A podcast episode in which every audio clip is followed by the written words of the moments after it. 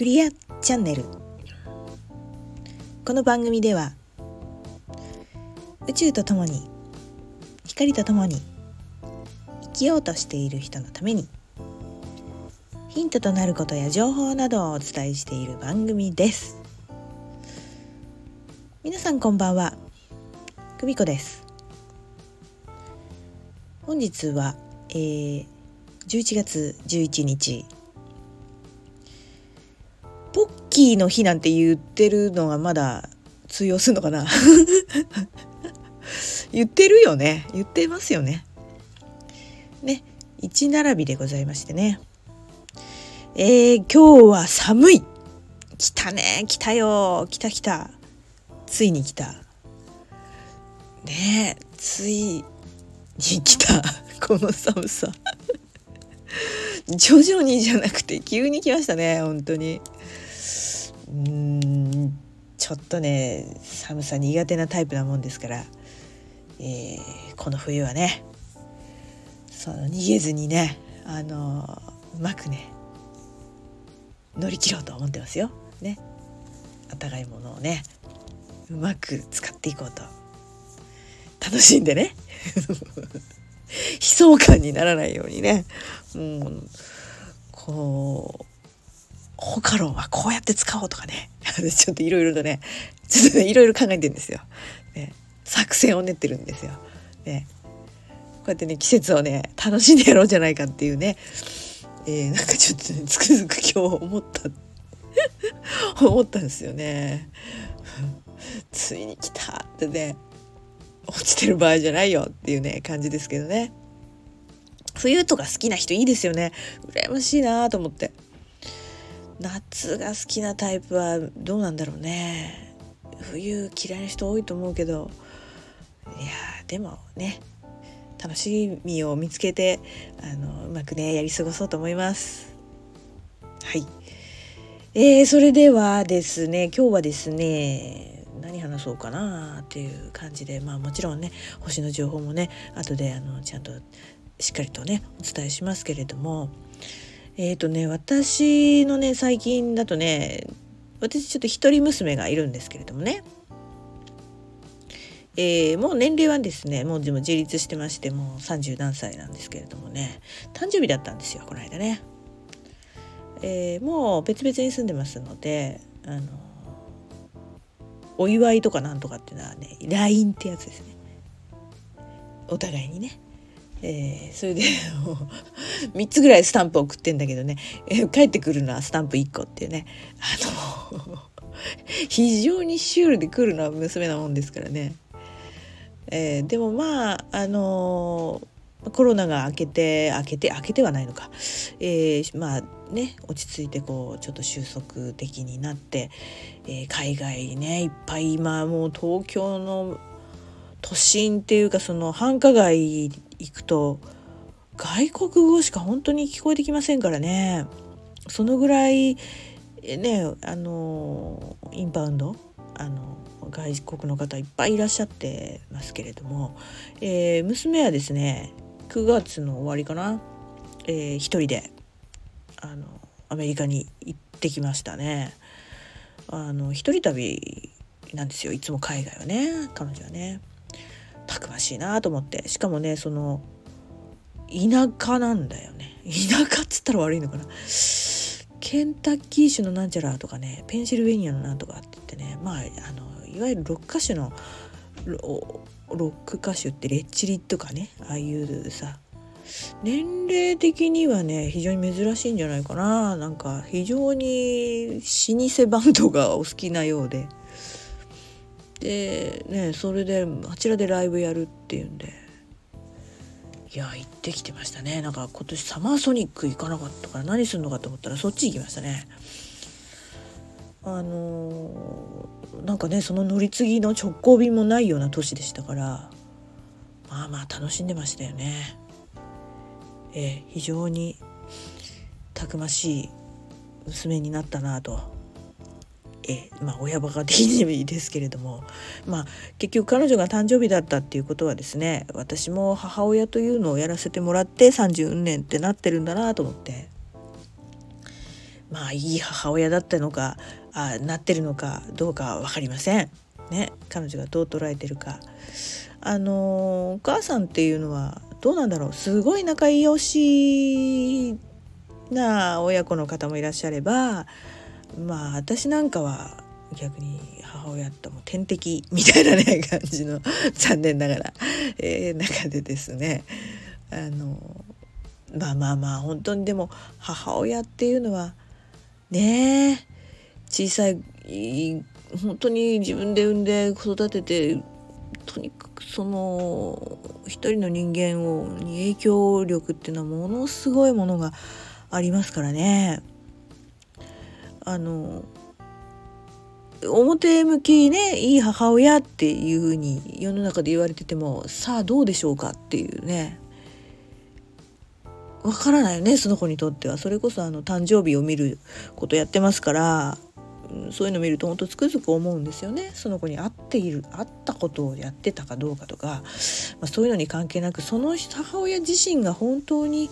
あのー、いい人生を送っているのかとかさなんかこうね目に見えないいろんな思いがどんな影響を及ぼしちゃってるかとかね。まあ本当にすごいことになっちゃってるなと思うわけですが。ただこうね人類っていうのはそうやって母親から生まれてっていうのをずっとこうこうねこうやってきているわけですから。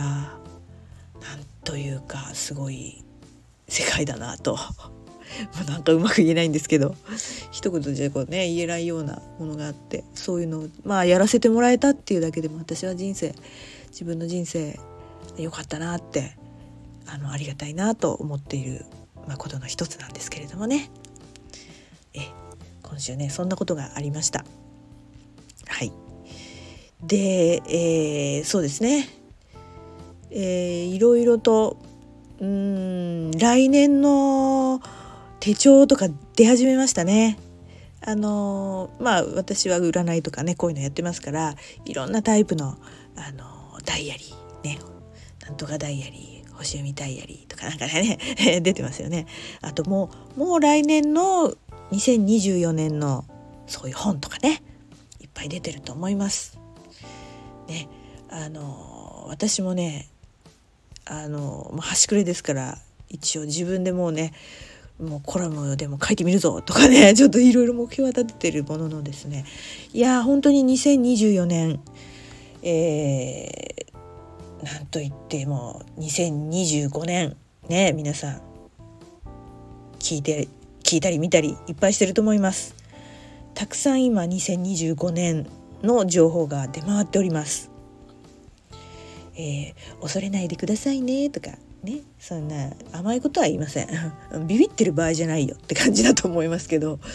あのそれに対してね対しての2024年ですからこれはもう重要極まりないに決まってるじゃんって感じですよ。うん、なのでねまたこうやって、まあ、お月のことからねあのちっちゃなことからまあ本当に時代を読むことまでいろいろとあると思いますけどやっぱり年単位とかね3ヶ月単位だから春分とかまたね秋分月始冬至とかねいろいろ節目が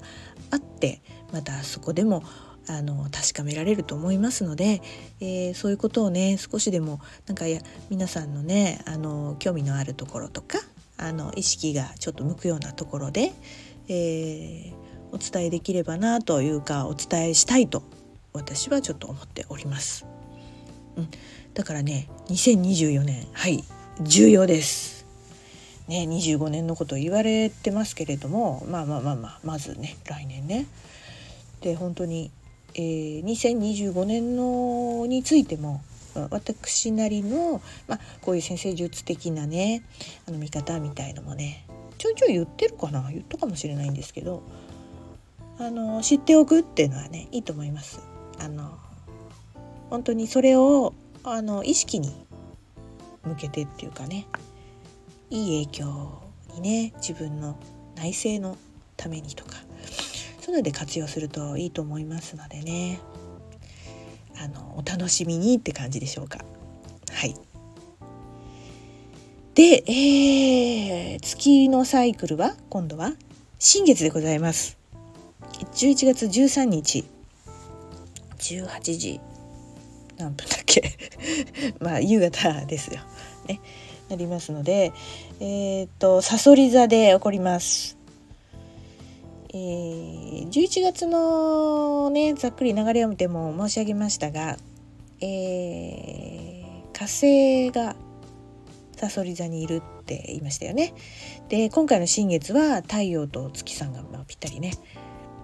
あの一緒になってるところでしかもそのそばに火星がおります。えもうこれはもうとにかくテーマは一つもう怒りとか戦いということがちょっとテーマになっていて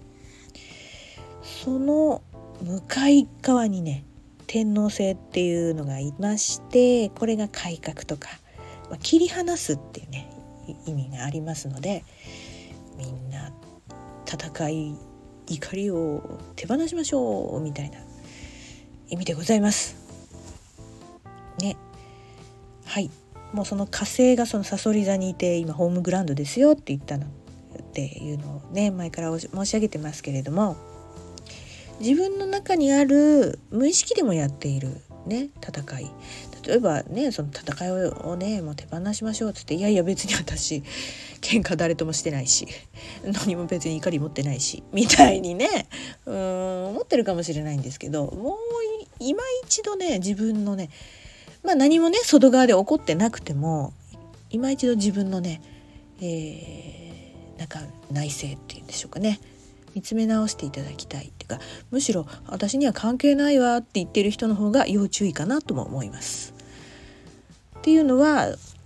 怒りを逆に抑え込んで蓋をしてしまっているっていうのが危険です。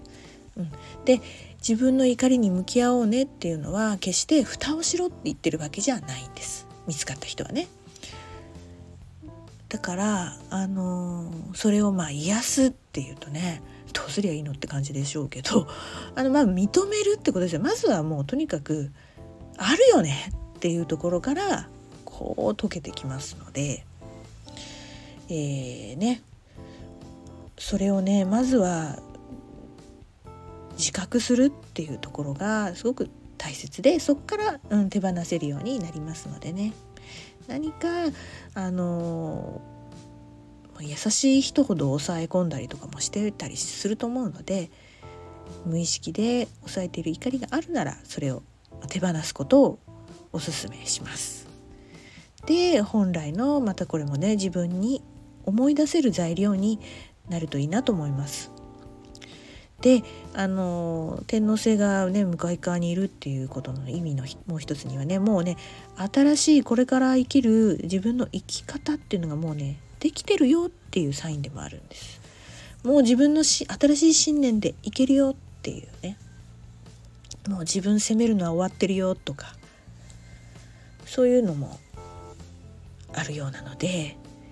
ねちょっとこう書き出してみる？本当はどうしたいの？っていうところ。今の自分どうしたいの？っていうところをね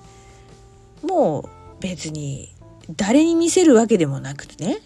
恥ずかしがってる場合じゃないよっていうんで書いてみるのもいいと思いますよ。誰にも見せないノートにね。うん。もうこっぱずかしいだろうが何だろうがねちょっとこんなことを言っちゃってっていうのでもいいと思いますよ。書いてみるのもいいんじゃないですかね。で嫌なものは嫌。うん、だからいいものが見つからない人はねじゃあ何が嫌なのっていうのをね見つけると消去法でね好きなのが残るとかね。そんなやり方もありますし。でもね我慢を捨てましょうっていうのもあるのかな。これね。うん。そんな感じでしょうかね。でもう10月のあの日食月食なんかでね結構体調にあの体の方とかにもね出た方もねなんかいてまあインフルも流行ってるっていうのもあるんでしょうけどなんかねそういう声も聞いたりしてます。でえっ、ー、と今その新月が起こってるところもまたねログハウスっていうのがねまた健康を意味してるところもあるので引き続き、えー、健康管理体調管理ね、こんな急に寒くなったりとかもしてますので、えー、そのご注意もあのしてみるのもおすすめです。こんなとこかな？ね今日はちょっとあのプラスアルファしていろいろと喋ってみましたけれどもあのまたねいっぱいあるんです話したいこと 思い出しちゃったまた一つ。思い出したけどまたねこれはちょっとまたまとめます。本当に。今日ちょっと最近ちょっとね本当にいい本とかにも出会ったりとかね。あのまあ映画も見てきたしうんまあ YouTube も面白い爆笑もの見つけたし。うん、それによってでもねなんでこんなハマっちゃうのかなと思ったらねそこになんかちょっとこうそうなんだろう本とかがねおすすめ本が出てたりしてなんかそこでわかなんかだからちゃんとやっぱりやってることには意味があってちゃんとつながってるなっていうのがねはいえー、ちょっとね またもう喋りすぎちゃうからねこんなとこにしとこうかなと思います。またちょっとね次回、えー、いろんなことを話していけたらなと思っております面白い話面白いって自分が面白いだけなのかなまあいいか。ねなんか皆さんにもなんかこう参考になるようなことがあればねあのお伝えできたらなと常に思っております。はい。それでは今日はこの辺で。また次回お楽しみに。さよなら。バイバーイ。